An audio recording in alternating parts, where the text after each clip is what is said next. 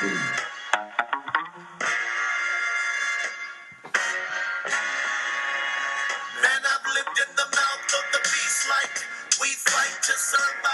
and welcome to the Raintown Riot Podcast. This is Thomas Mayfield here alongside Matt Raymer and Bobby Lloyd. A lot of things happening right now in the sports world. I want to lead off today with a local sports story. We've mentioned before that we are recording this podcast proudly out of Albuquerque, New Mexico. We'd like to focus on local topics as well as national topics. So today we are starting with Paul Krebs. Paul Krebs is the athletic director for the University of New Mexico. He is currently under much scrutiny for the firing of Yvonne Sanchez, the Lady Lobo basketball coach. Uh, Sanchez was the winner of the Mountain West Conference Coach of the Year just last season and was considered by many to have overachieved tremendously with the given roster that she had. So many people feel that her termination was not justifiable and may have been influenced by her gender, her ethnicity. Our own Bobby here is a major adversary, adversary to Krebs, uh, not only on this issue, but on many different topics over the last couple years surrounding the athletic department. So Bobby has beef with Krebs. Um, he also has beef because he stole my beef empan- empanadas from the fridge last night without asking.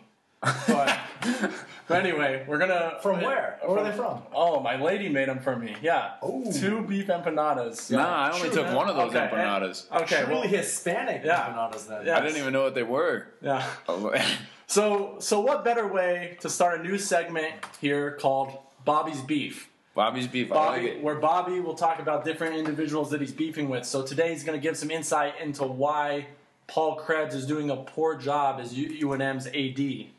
Beautiful.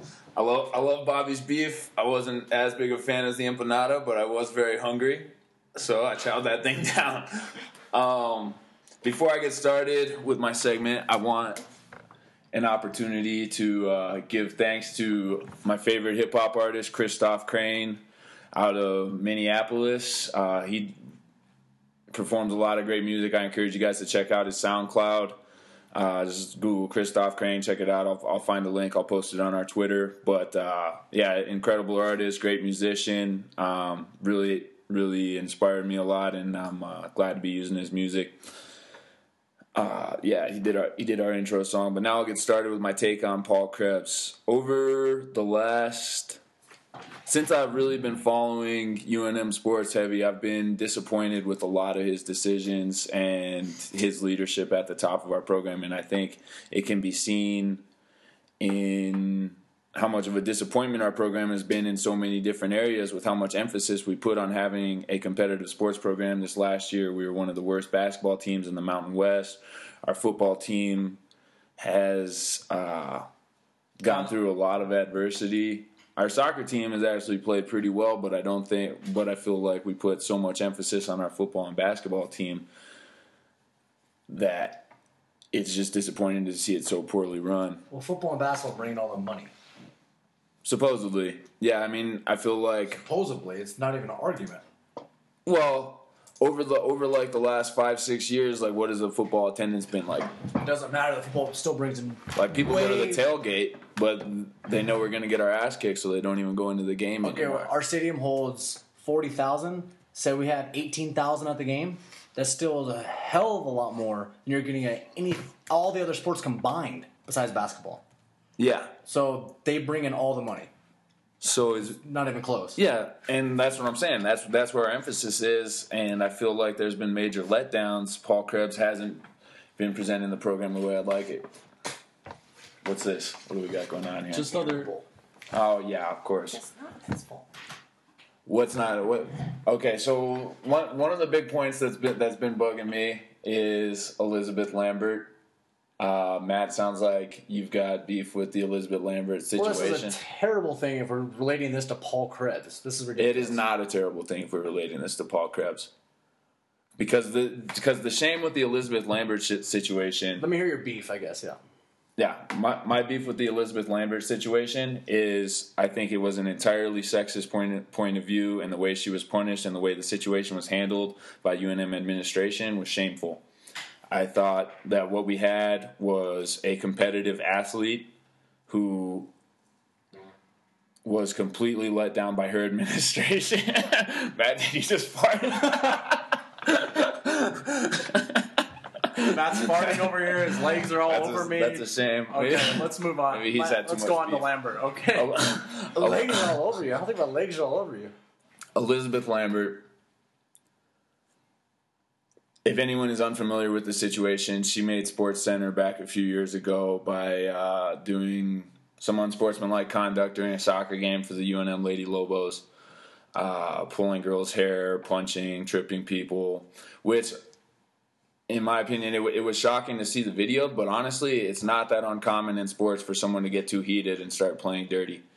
Um, but with the national attention that she got, she got her scholarship suspended. She got kicked off the soccer team, and there there was a, a lot of negative repercussions in her life for something that happened on the field. It wasn't like she did some criminal activity. It looked like she got too heated during a soccer game and should have been suspended for a couple games and and put through some training. Instead, I thought Krebs in this situation just totally folded in the national spotlight and failed to like have the back and just just, com- just completely folded in a responsibility to like defend his student athletes.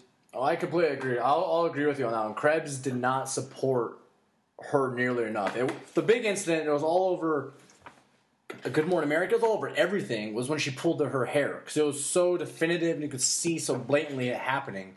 She pulled the girl's hair so hard, it knocked her to the ground, and it, was, it looked bad. It looked really bad.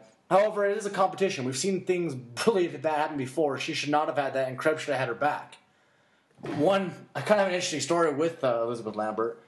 Uh, so the week all this happened, uh, she was going through hell, and me and her were parked next to each other at Tow Diehm, the weightlifting complex for all the athletes and where football and all the athletic centers are.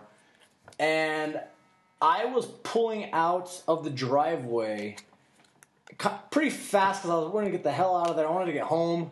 Um, I had homework to do. I wanted to watch Monday Night Football, to be honest. And somebody was talking to me, and I pulled out of the parking lot, and my front bumper of a big Ford Bronco, kind of like the O.J. Simpson one, just not white, hit her back bumper and pulled her bumper completely off. The exact same week, she was going through hell in the national spotlight. So I felt pretty bad, right? I had no idea it was her car to first begin with.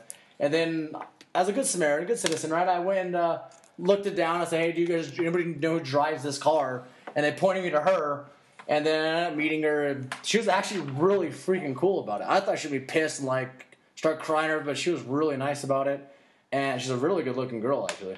But, uh, yeah, so that was an interesting take on that. So this is something I'll say. I don't know Elizabeth Lambert. I don't have any experience with her. I, my only impression that I ever saw of her was that she uh, got way too competitive in that soccer game and way too mad at the other girls. Like she was not act. That was not a class act by her. But at the same time, she's an athlete, and I felt like she at at least at this point in time, she was treated in a sexist manner. I don't feel like if a football player pulled on another player's dreads hanging out of the helmet, it would have been the same reaction. I've, I've seen this type of thing happen. That's not illegal.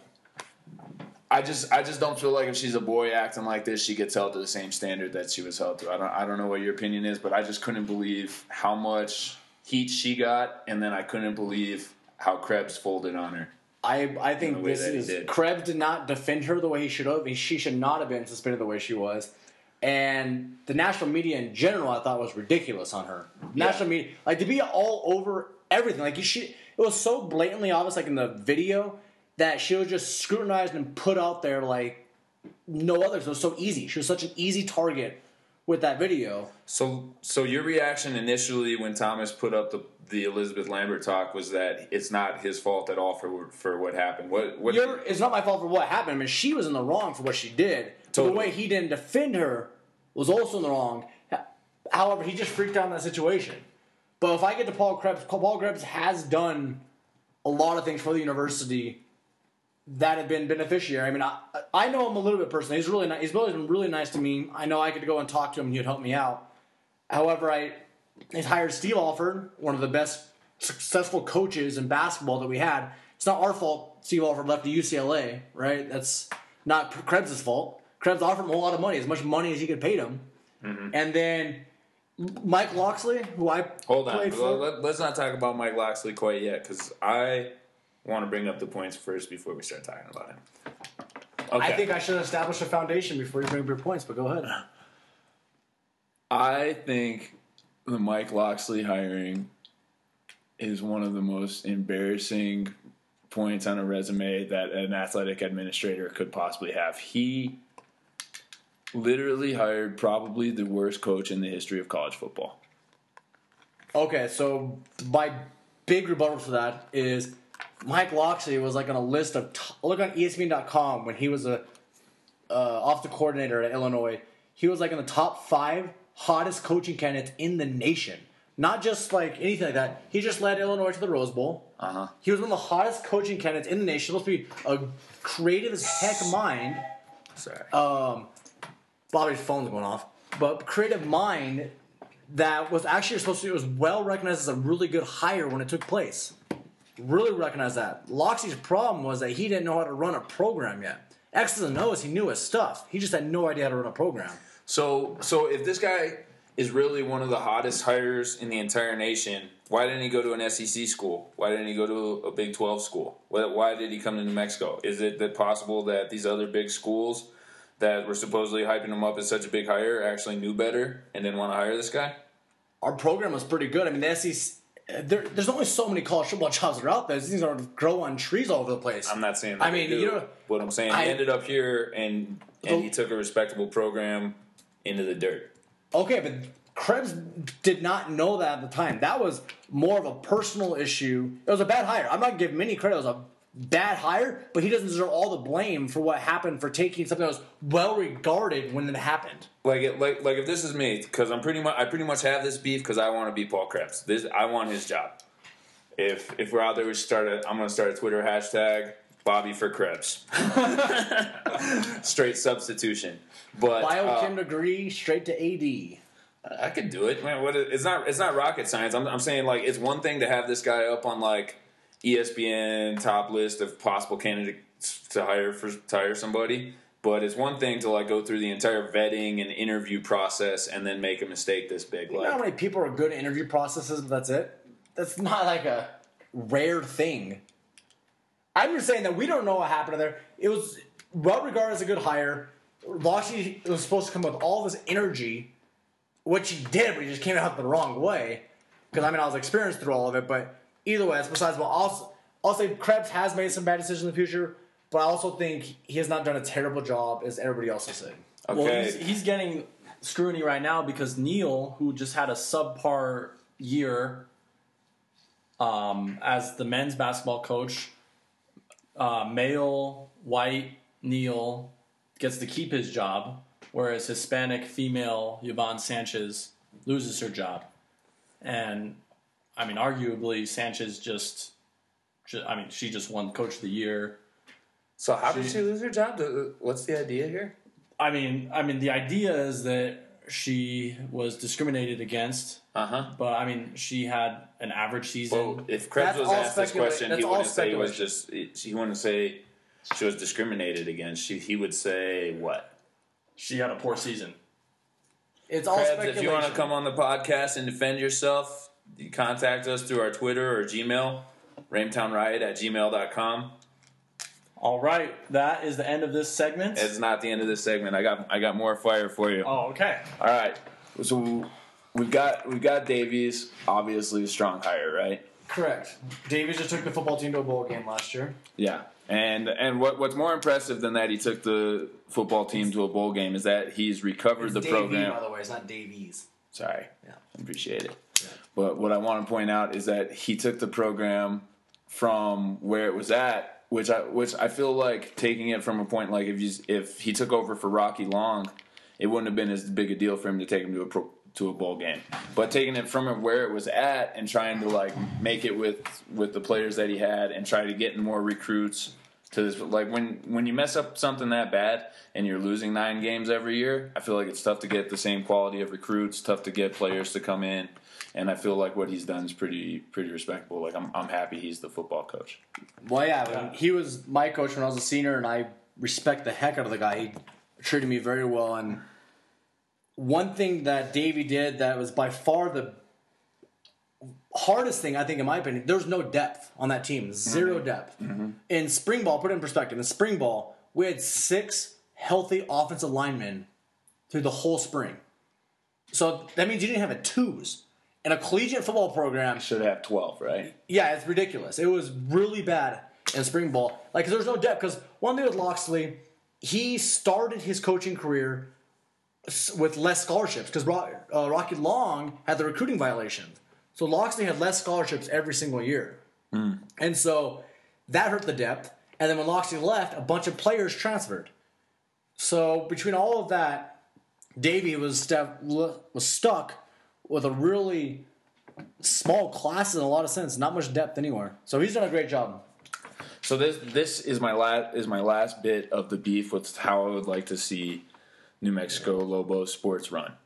Is I would like to see our scholarships and our opportunities go to some of the local athletes in New Mexico. I think it's a shame to see the Holyfield brothers from Manzano High School. Uh, Michael Holyfield went on to play at a, at Sam Houston State. Um, now he's in the D League. Almost made the Memphis Grizzlies roster as a center. Uh, wasn't offered a scholarship to the UNM Lobos when uh, centers don't come around that often. His little brother played for uh, SF Austin, current player for SF Austin Yeah, as starting- a freshman. starting starter. for SF Austin as a freshman this year. Another player didn't get a, and not even not even maybe they're not our best available players. But I what I would like to see the way I would like to see our sports program run, high character, valuing the local community, bringing in people and. Instead of trying to get these these blue chip recruits or whoever or or the most necessarily the most talented players, I want to see the, the highest character people coming coming through our program, and people that people that value our community, our community values them, that actually represent Albuquerque and the northern New Mexico area.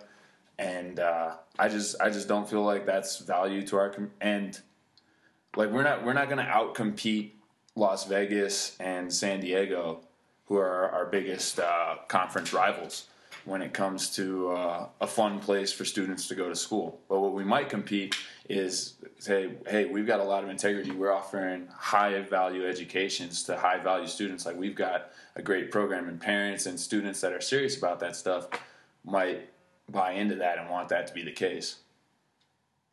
Fair enough. I agree that local kids, 100%, you always want to see the local kids play for their college of your hometown, right? That just it shows a lot of character. A lot of them are walk ons, but if they get the scholarships. However, I'm curious, are you taking this point at Paul Krebs still or just UNO Athletics in general? Because I think it's not I Paul Krebs. It is. If Paul it is Krebs. what you're thinking.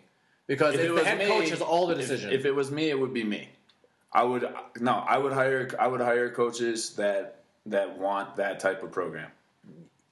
I agree. Rocky Long recruited a lot of in-state players, which Davie's actually recruiting more in-state players. Good. Um, but also, there's not an influx of talent every year either.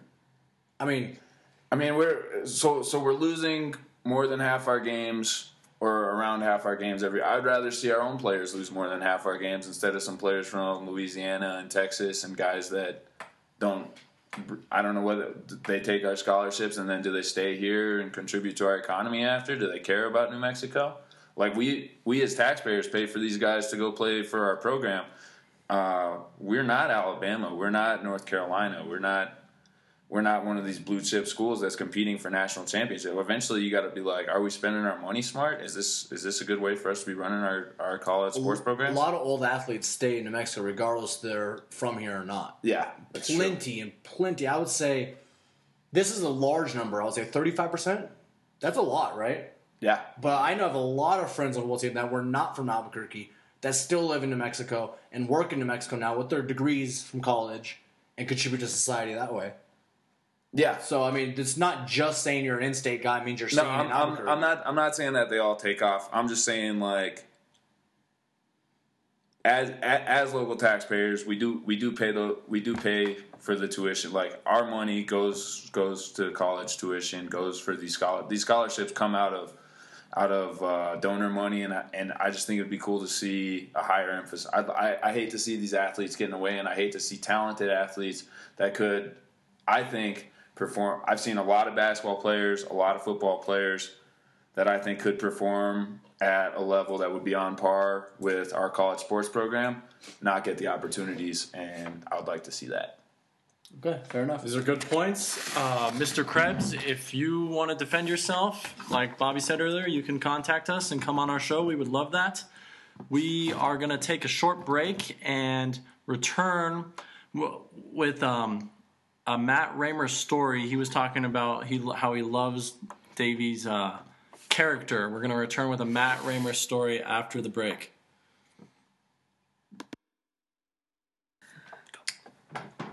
Hi there, this is Thomas Mayfield back on the Raintown Riot.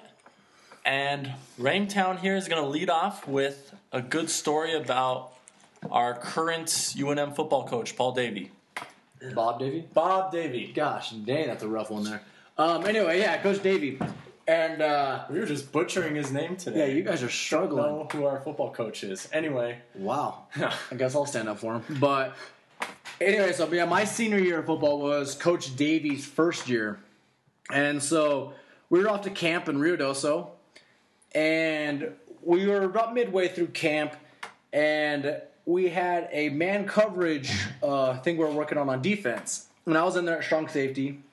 And our offense uh, motioned a lot. If you if you watched our current Lobo football team, we motion a lot, and so the rules changed quite a bit on if a guy motions across, if you're in coverage, do you go up and you guard him or not? Anyway, one play happened where our offense motioned across, and I motioned back instead of going forward, and Coach Davie blew the whistle before the ball was even snapped, came out there and started screaming at me, just saying, Raymond, what the hell are you doing? I thought you were smart. What are you? I thought you were smart. thought you'd understand this. Just be a senior and sort of literally just reaming me like no other.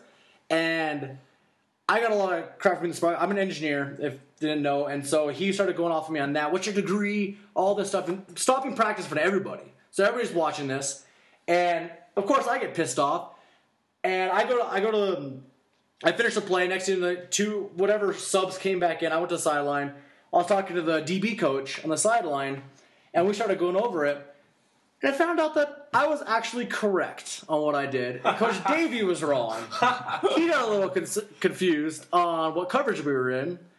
And so I made sure I, I let him know it when uh, we went to dinner that night. I didn't do it for the team because I was still battling for a starting spot. But uh, I was definitely correct. I don't know if he would ever remember the story, but I remember it like black and white. well, what did he say to you when you told him about it at dinner? Uh, he has a very when you're talking to one on one, he's a very mild mannered tone. And he was like, "All right, really," just like shook his head and be like, "All right." And I was No like, apology, nothing. "Nope." Hey, I learned he from just it. reamed you, embarrassed you in front of everybody, and then turns out he was wrong. And Yeah, that's about it. That's how you build a successful college football program. do you think he was just trying to trying to make an example of you, or what, what It's was the deal? possible. It's possible. I mean, it, it- when you start playing sports for so long, I've had so many head coaches in my life. Like speeches don't really mean as much when you're a senior because you've heard everything, right? Mm-hmm. And so maybe when him reaming on me, I was like, it just pissed me off. It like didn't even like I was like whatever, just pissed me off, and so it made me better.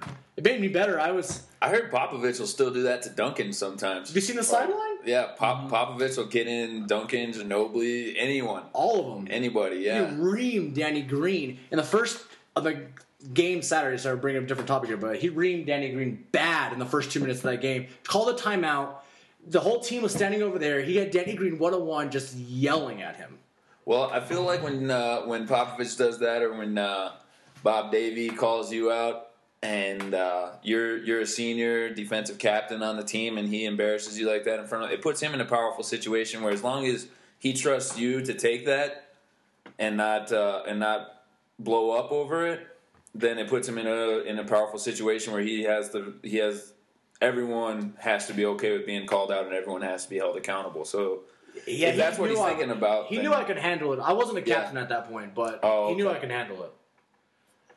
But anyway, uh, Just, just a quick side note here. The term Matt has been using reamed for all you kids listening, uh, or adults, I guess. The kids are saying reamed now for scolded what is or what is ream? Is that when you like stab one of those uh, sticks through a corn on the cob? Well, I'm. I'm here using uh, Internet Explorer and it says widen with a special tool. So, I, don't, I don't think that's what Matt was going for, but it's synonymous. We're gonna say with like scolded or uh, ripped. Widen with a ripped- special tool. What, Yeah. what are we widening? you don't want to be reamed, fellas. You don't want to be reamed. Makes okay. me think of a uh, what's the name of the doctors that stick their fingers up your butt? Anal doctor. We're idiots. All right. On, on to uh, All right, so I got to transition here. So this weekend was a fantastic weekend in sports. It was a lot of historic things happened, and one of the biggest conversations happening right now is the Masters, the biggest golf tournament of the year. So much tradition, Augusta National. Uh, Jordan Spieth, he's last year's defending winner, and heading into Sunday, he has re- led the entire tournament so far this year. So that's seven straight rounds. He was in first place. And this year, on the front nine, he ended with four straight birdies. And he was going into the back nine, nine holes to win the Masters. And he had a five stroke lead going into the back nine. And so on holes 10 and 11, he bogeyed both of them.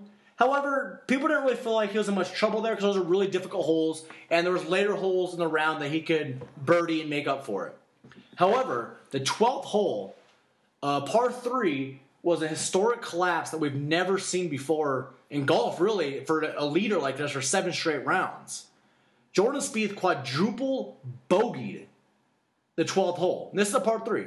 His first shot, he hit into the water. And so when you hit into the water, you lose a stroke and then you drop the ball. So what does he do at his next shot? From a much closer distance now, he hits in the water again. Two times in the water. And then his next shot, he had lost two strokes now, but just by hitting the water, mm-hmm. he hits into the sand bunker past the green. So this is way weird for Spieth. Spieth has been on fire lately, this tournament, right? And he ends up quadruple bogeying, so he goes from being a five-stroke lead to be down by two strokes after one hole. That is miraculous. Mm-hmm. And he ended up losing this tournament. And the question I have for you guys is this loss and this breakdown on the biggest stage in golf going to haunt him for how long and how long till he recovers from this? So correct me if I'm wrong. Spieth is like 21 or 22, years old, correct? 22, 22. years old. So he, this is the biggest bump he's hit in his career yet, right? One of the biggest bumps anybody would ever have hit in their career. And and this is the thing about golf when you're thinking about performing in golf in comparison to uh, a lot of these other it's so much a mental game. Not saying that the other ones aren't, but you can't rely on your athletic skills, you can't rely on your instincts. You have to be in the zone mentally. You have to be kind of like locked down, solid.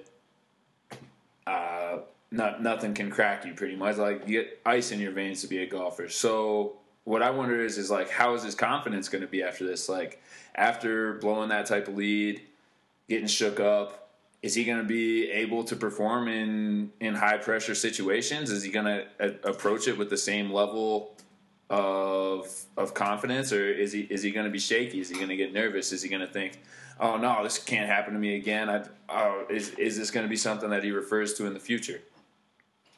Yeah, I mean, confidence is huge in golf. Confidence, I feel it kind of sets a tone. Tiger Woods in his prime, he never thought he was going to lose. And uh, I feel like this could be a hard thing for him. However, like you're saying, I think he's young. He's the number one golfer in the world right now. And number I think two. number two now. J- well, Jason Day. Oh, Jason Day has is ahead of him. Been number one. But anyway, real quick. So, another well-known golfer in the past, by the name of Greg Norman. I don't know if you guys remember him, famous Australian.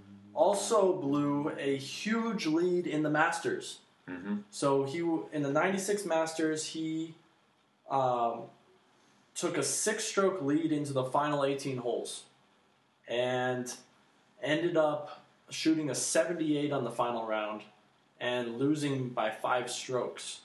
Wow. So I mean, this happens. I mean, we can go down the list and How was his career recovery? Any any implications on that, or That would be something interesting to look into. Um, Spieth is 22 years old, number two in the world. Already has two majors. Already has two majors. I think, I think he will be fine. I mean, he obviously is very, very good at what he does.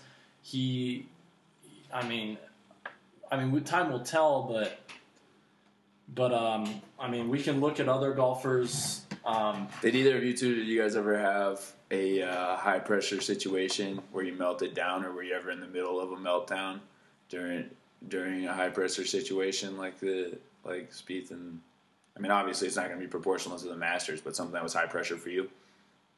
My senior year of high school football, we were in the second round of the playoffs, and uh, a really rainy day, and we couldn't get a stop on defense against their offense. That's the one big Which thing Which team I was had. it? Las High School. Did you did you feel like you were at fault, or just the defensive unit in general? Well, I mean, football's such a team sport; it's hard to put one person. But I mean, I would definitely say I didn't do my job to the best of my ability. Uh huh. Thomas. There's been situations in sports that I've played where I've felt like maybe I was being careful in uh, whatever I was doing. Maybe maybe I was playing too safe. So I mean, yeah, I, I definitely have had nerves in in critical sports situations playing myself. so hard to recover when you're in the middle of that. I think both of you guys remember uh, freshman year basketball. We're all on the same basketball team. I'm having the best game I had all season. I scored like 20 some points. We're down one point at the end of the game, uh, playing against Rio Rancho. I steal the ball. I, it's me against nobody. I got to go get uh, just make a left-handed layup. I put the ball up there. Ball slips out of my hand. glo- Goes over the backboard. Closing seconds of the game. We lose the game. I don't know how I don't remember this. Dude, I was cr- I was like I was like crying after the- the I was crying after the game. I was I was heartbroken. Wow. But I but I mean, if I was a golfer, I don't think I would. My my main thing was like I was I was sad that I sad that I let the team down. Spieth has got to deal with this by himself. He's got to think. Mel- melting down, having having a break. It's a it's a tough situation. I don't know how how he's going to respond, how he's going to react to it. Well, uh, We'll see. well, I will with this in the Jordan Spieth. Last year, he was the player of the year of the PGA Tour, and he only brought in twelve million dollars last year, just in one year of golf. So I think he's doing okay for himself. All right, we'll take a little short break, and we'll catch up with you guys next. All right, welcome back from that short break. We're here with Raintown Riot Podcast. Bobby Lloyd, I feel like the number one thing that we got going on right now in the sports world, at least the most intriguing to me, is these Golden State Warriors. And are they about to break the single season record for most wins in a season, beating the, uh, I believe, the 95 96 Bulls? Right now, the Warriors are at 72 and 9 as of last night when they beat the San Antonio Spurs, being the only team to beat San Antonio in San Antonio this season. Um, Matt, I know you're a big fan of the Golden State Warriors. I'm going to let you uh, talk about some of your excitement right now. Yeah, I mean, it was a great game. Great game uh, last night. And the Warriors had a slow first quarter, scoring 15 points. But after that, they really controlled the game. And Steph Curry had 37 points. And they already had the MVP locked up, but displayed it even more. And they beat San Antonio in San Antonio. San Antonio was trying to be the first team in NBA history to go undefeated at home through an entire season. And by doing this, also, the Warriors are the only team in NBA history not to lose back to back games in a season. Wow, I didn't realize that. That's incredible. So every game that they've lost, they followed up with a win. I think we're looking at probably from Steph Curry the most impressive basketball I've ever seen in my life. This guy seems like he's on a video game or something. Like it reminds me of when I was a kid. I think it was 2000 2001 season. Allen Iverson carries his team to the uh, finals, and it's like, wow, how is this guy who's just the normal sized guy doing this? Except for instead of being Allen Iverson and shooting at a 40% clip, he's shooting at a 50% clip, and he's like some sort of basketball god. Like, Statistically, he's the most efficient player in NBA history, I believe. yeah. No, his PER is off the charts. He's up there with Chamberlain when Chamberlain averaged 50 points. In the modern era, it's the most impressive thing we've ever seen. Yeah. So near the end of the game, there, the Warriors and Spurs were going back and forth. It's kind of like a seven, eight point game, and then and they had Curry on the bench in the fourth quarter, probably about seven minutes to go. Curry comes in, the Warriors just explode. Curry layup, uh, a steal by one of the Warriors. Curry assist, another Curry layup, and it just like out of this world. The difficulty of shots he's taking and making, and what the Warriors were able to accomplish there. One more in uh, in the Oracle Arena, and all time record for them. Yeah, I'm, I'm hoping to see it. I just want to see history made. It's interesting to me. Like, obviously, we're looking at one of the greatest players that's ever played. And similar in a way that Michael Jordan gets a lot of credit for those Bulls, he's also playing on a team with a lot of great players. Like Michael Jordan was playing with the Bulls, and he'll always be who you think of when you think of the Bulls. But then there's also Scottie Pippen was there, Dennis Rodman was there, Toni Kukoc, uh, Ron Harper. Ron Harper, Steve Kerr, Luke Longley, um, Horace Grant, just pe- people doing their job, making big things happen. And I think the Warriors supporting cast, despite all of the credit that gets given to Curry, and I think he deserves every inch of it, and I think he deserves to be the unanimous MVP this season. The Warriors supporting cast has been incredible. Also, every, everybody comes and brings it every night. It seems like Draymond Green, has outperformed his expectations as much as any player ever. I feel like coming into the NBA, like his his the way he's performing, every he's an All NBA forward. He's arguably the defensive player of the year. I mean, their defense is what gets overlooked still just because they're so incredible offensively, so fun to watch. But they are still a top 10 defensive team. In the postseason, they're going to really show it. I mean, Bogut is still a good defender at center. Great defender. And their biggest asset they have is they switch every screen because they have all these long athletic guys who can defend. Harrison Barnes, Andre Iguodala, Draymond Green, and Klay Thompson. All four just switch all the time. Here's an interesting stat for you: two players, highest defensive win shares per 48 minutes. They're both centers. If you can guess who they are, Draymond Green. Draymond Green is a center. Draymond Green is not a center. Matt's automatically disqualified. Andrew Bogut and Tim Duncan have the highest win shares per 48 minutes any players in the Draymond league. Green plays center for like a third of every single Warriors game. So I thought he could be still classified as a center. He doesn't And- win, Matt. You're disqualified. All right, stubborn Bobby. anyway, uh, yeah, just give a shout out to all the players. I mean, Shaun Livingston is playing great this year as the backup point guard for Curry.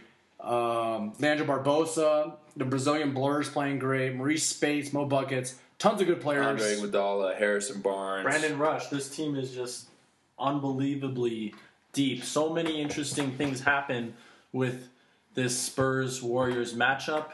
The Spurs had not last at, lost at home since March of 2015. They went into this home game with the longest home winning streak in the history of the NBA. Um, the Warriors had not beaten the Spurs at home in 30 years. So there was so much on the line in this game, and the the Warriors just they did it. And uh, I would have liked to seen Duncan play in that game, but I mean it's still not going to take anything away from that accomplishment. And uh, we'll be we'll be watching this Wednesday, Warriors Grizzlies. to break the record.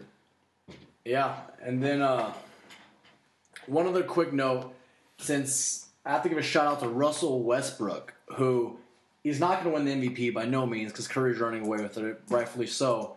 However, Russell Westbrook tonight tied the NBA all-time rep mark for triple doubles in a season. He tied Magic Johnson, and just put in perspective, tonight alone, Russell Westbrook got a triple double in 18 minutes. Wow. Wow, 18, 18 triple- minutes. His It was in the first half, he had a triple double. And it was against the Lakers. So the Lakers are not good. Mm-hmm. But either way, he had a triple double in 18 minutes tonight. Is Racking 18th up that triple many double, right? assists in 10 minutes. Pretty sure. His It's 18th of the season. impressive. Yeah. Yeah. Yeah, you tied Magic Johnson. So he's having a historic season too. It's just Curry's just their team, Curry and the team are just so historic that Curry's running away with it. I hope Curry gets the unanimous MVP. No one has ever been voted. Media members vote for the MVP awards. No player has ever unanimously won the MVP. And I'm hoping this is the year Curry gets it. All respect to Russell Westbrook. I think he, uh, what he's accomplishing is incredible. But I think I'm, I'm just hoping that all those people, unfortunately, our media pos- positions aren't prestigious enough to get votes yet. But I'm hoping that the media outlets that do decide who gets these MVP awards, I hope that they vote for So Curry. with this stat, the Russell Westbrook stat, I I've heard this a couple times throughout the season. How is Oscar Robertson not there? To be honest, I don't know 100. percent I've had to guess they didn't record stats efficiently enough back then. Okay. Okay. Yeah, there's some sort of uh, flaw in the stat keeping. I see. But I Pete mean, Maravich was pretty damn good too. I don't know if he was a triple double machine, but he would have been really high in a lot of the categories. Yeah. Well, Oscar Robertson says he would be better than Steph Curry. Oscar Robertson's an incredible player, but once you start out arguing all these generational basketball you can't- things, it's ridiculous. there's been so many evolutions in the game of basketball since Oscar Robertson was averaging a triple. Oscar Robertson, I've seen videotape of him, was not ambidextrous on the basketball court. Uncomfortable drib- dribbling with his left hand. We're Tell talking me that Oscar Robertson was uncomfortable. That's a big term. I- Uncomfortable dribbling his left hand? I am as talented of a dribbler as Oscar Robertson. You're ridiculous. I'm not Anyway, ridiculous. let's switch this topic. I had an interesting bit going on with the revolutions in basketball. Okay. Okay. Go on from where it's that how it's adapted. Revolutions in basketball that I can think of since I've been alive. Revolutions or evolutions? Both. Both? Both. Yeah, yeah, evolution. yeah. All right. Evolution of Jeez, basketball through revolution. Thinking way Yeah. ahead. All Okay. right. Go Yeah. on. Go on. Way to uh, improve my my topic. So, um, when Magic Johnson was playing, putting your hand on the side of the ball was illegal. He was the he was the first player that ever started doing this at all, and he got called for it frequently. Okay, uh, Dr. J is another another guy that was getting called for turning the ball over. So it's called carrying. It's a lot of times, if you're not sh- familiar with the you're about, it's under dribbling and your hands on the side of the ball. It's a carrying foul in old time basketball. yeah, It's not foul, but turnover. but we we've seen just we've seen like so many cha- changes in the game since the days of Oscar Robertson. Nowadays, there would never be a guard that that it isn't as good dribbling with his left hand as he is with his right hand. These guys they can do everything with both hands. They can they can make baskets within six feet with both hands, anything that they want. Um, we've seen the uh, like Allen Iverson completely revolutionized the crossover and changed the way that people are dribbling nowadays. Like before, before Allen Iverson was playing in the game, guys, is, there wasn't there wasn't that same level of crossover. If you look at like what a typical everyday point guard in the NBA is able to do, say uh, Ty Lawson, compared to uh, what like guys from the early, Bob Cousy. Bob, not Bob Cousy, even Jerry- guy, Jerry West. even guys in the '80s uh, that that were point guards or early '90s. Um, Tim Hardaway was considered to be just an incredible crossover genius, and today he would be his dribbling skills are pretty typical for the average point guard. So you're uh, saying the skill has gotten better today? Everywhere. Undoubtedly, yeah. Everywhere. Yeah. Well, it's science. So people train harder when they're younger. They're exposed to basketball at a much younger age, and they train in the Smart- weight room. Smarter training. Yeah, there's so much different analytics that go into it as well. That's Kevin Garnett, Clifford Clifford Robertson is the first NBA player over 6'10 to ever hit a thousand three pointers. And that this happened in the 90s. Within the next 20 years, there's going to be a ton of these guys. They're going to be all over the list. 6'10 guys shooting three pointers is is like the new common thing. That's like the most common place for a power forward to be playing right now is like out there shooting three pointers. So there's just all these different developments and guys that have come along and changed the game that Oscar Robertson wasn't there for. He didn't grow up in that era. The game is way different than the way that he played it, and there's just, I mean, I feel bad. I feel bad for him. I feel bad that he's bitter, and uh, and uh, doesn't doesn't understand this idea that the game is way different. But there's just there's there's just no chance. Like the the basketball eras have changed. The athletes are different nowadays. Weight training, nutrition, yeah, all kinds of different things. Comparing eras in any sport, I think, is so difficult. So You got to give respect to what those guys were able to do. There's actually a theory that Wilt Chamberlain was actually had access to a time machine. that's why that's why he was able to average 50 points and Jump 50 inches and wrestle bobcats. did you ever hear about this? no, Wilt, Wilt Chamberlain Driving through the Arizona desert. direct quote wrestled a bobcat for no reason. Could jump 50 inches, Did slept with win? over 20,000 women. that was ten thousand. Was it? That was ten thousand. Still pretty impressive. what, do, what do we got next? What's going Okay, on? Okay, well we're gonna we're gonna take another short break and come back at you with some more NBA talk. Welcome back to the Raintown Riot. We are now gonna get into the Black Mamba Kobe Bryant. As many of our listeners probably know, he is coming down to his final two games of his career. And just a quick question for you guys. Would you regard Kobe Bryant as classy? Just yes or no? Absolutely. Yes. Okay.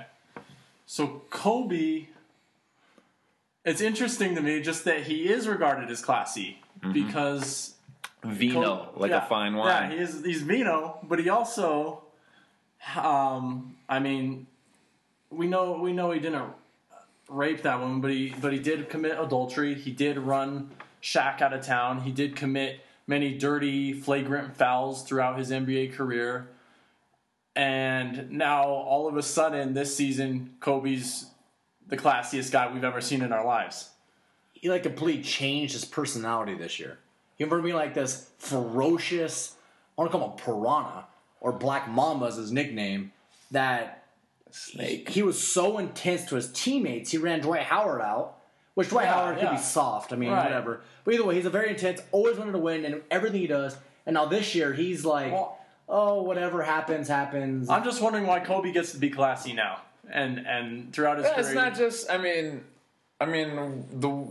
It's it's the parts of Kobe that he decides to share with us compared to the parts that other people decide to share with us. You know, like when Kobe's in the media, he's he's a class act. He says that he he cares about what the media thinks about him. He cares about what people think about him. He tries to do good things. He speaks well. Um, makes polite jokes and uh, it's kind of a little bit phony. And uh, what are you laughing about, Matt? Some funny stuff here. Oh, I started to laugh because I started looking up the prices for Kobe's last game on Wednesday. And so for the nosebleeds, pretty much the worst seat in the house, $700. And so I was like, hey, well, you know what? I'm going to step up, right? So I can click on the stadium seat. I clicked on one that's pretty close to the front in the middle. They start at two, two like $2,800. They start. That just shows this is for Kobe's last game on the second worst team in the NBA. Find the most expensive ticket you can get. The most expensive ticket I can get. Yeah. I'm guessing that well, yeah. they won't even have them on here. Oh yeah. Well, whatever's available, we'll try to book one. So Kobe Kobe is I'm bad. Or it's it's crazy with Kobe here with this farewell tour because who else gets this? Because Duncan Duncan probably doesn't No, get Duncan this. doesn't get it. I Just mean- Jeter. Jeter is the first time I can ever remember this happening, and I feel like Kobe. David Ortiz is getting it this year in just a- baseball. they're, they're just ripping off what they did for Jeter. Twenty-eight thousand. Twenty-eight thousand. Dang. Out of our price range. Right. So I mean, but with these farewell tours, so I mean, there's so many other great players right now: Garnett, Nowitzki, Paul Pierce, Duncan, and Kobe is just this alternate, like, I mean, personality and alternate NBA great, just even more so than these others. Well, the only one of those guys. I mean, no disrespect to Garnett or uh, Nowitzki, because I think I think they're great, but I don't think they've had as big of an impact on our country as, as Kobe has. Like I feel like he's been in the spotlight. He's been in Los Angeles his entire career. Um, five championships compared to uh, one for each of those two guys. Duncan, I feel like Duncan deserves to be in that national national champion in college basketball. Uh, it'll be sad to see him go out. Like there's just there's a chance this is his last year. He's coming to the end of his contract, and he might not re up for next year. And all anyone's talking about is how great Kobe is, and it's actually Duncan, who I mentioned earlier, is still uh, getting the most like one of the most effective defensive players in the league.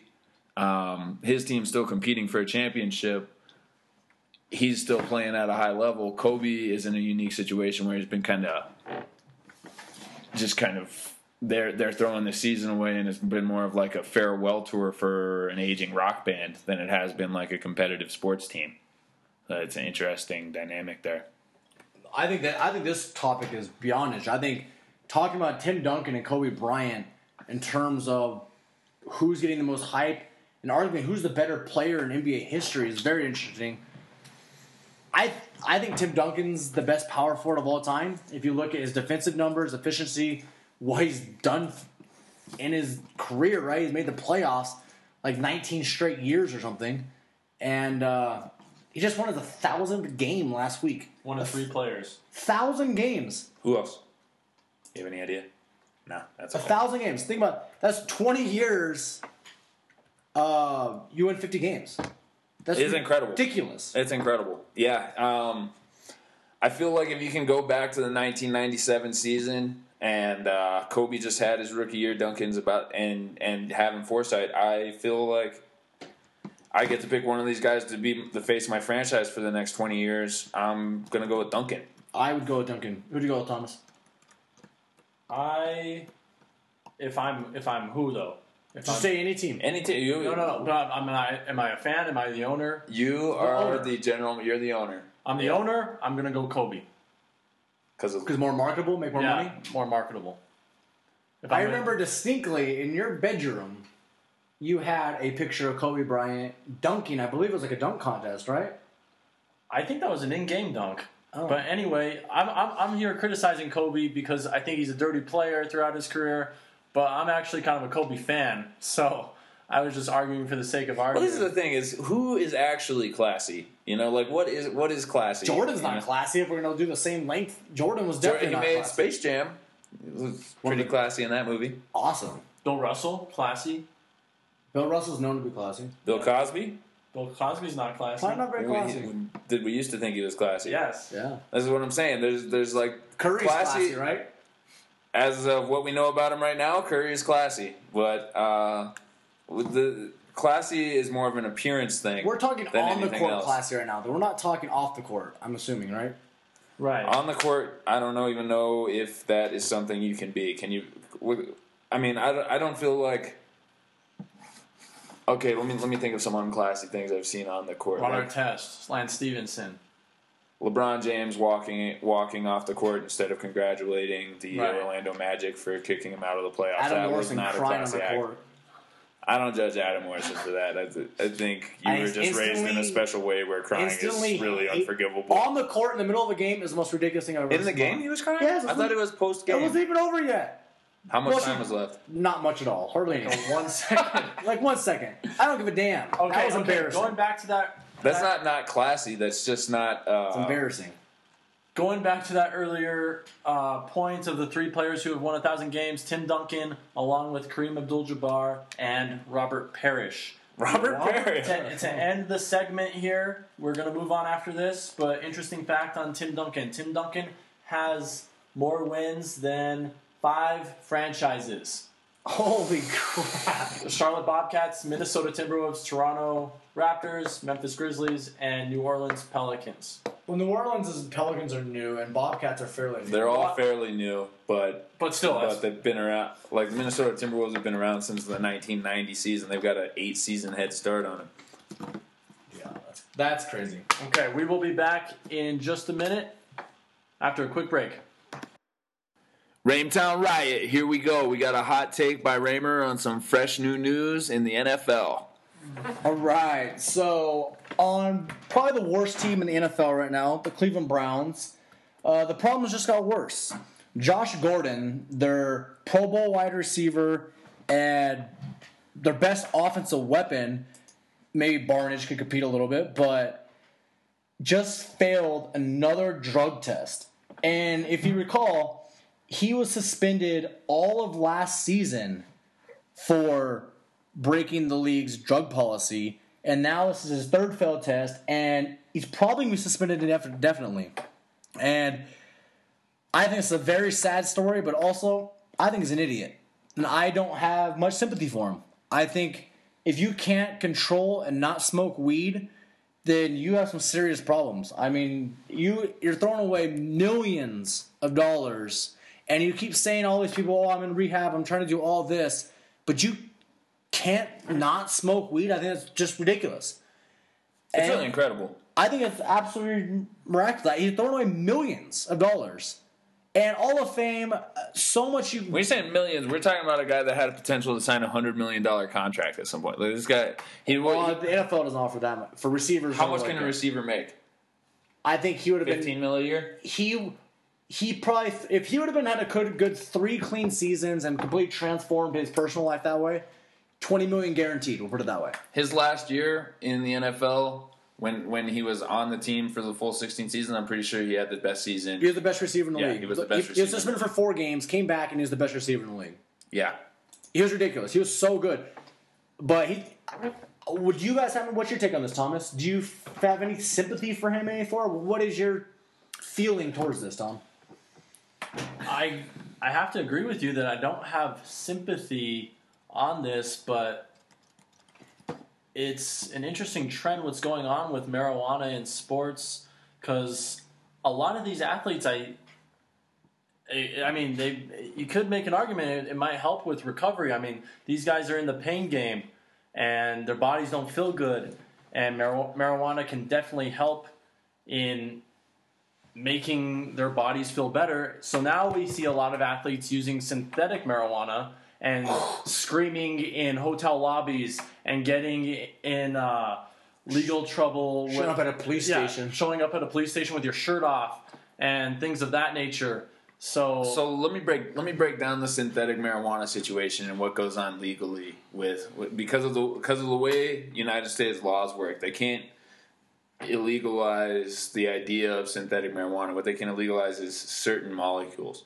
So what happens is when the synthetic marijuana first came out, it was very similar to uh, like the molecule that you're smoking is very similar to THC, which is the active ingredient in marijuana that gets you high. As we're moving along with with this idea, they they legalize one molecule, they make another change. They legalize that molecule, they make another change. And it just keeps going on. They just keep making more changes, and gradually, this uh, synthetic marijuana goes from something that's relatively harmless to something that's super dangerous, and in comparison to like much harder drugs. The reason that I'm making this point is that I feel like eventually NFL, U.S. government, everyone's got to take a look at the marijuana situation holistically and try to understand like what are we actually doing? Why are we trying to control this? Because Josh, my my take on the whole situation, I do feel sympathy for Josh Gordon.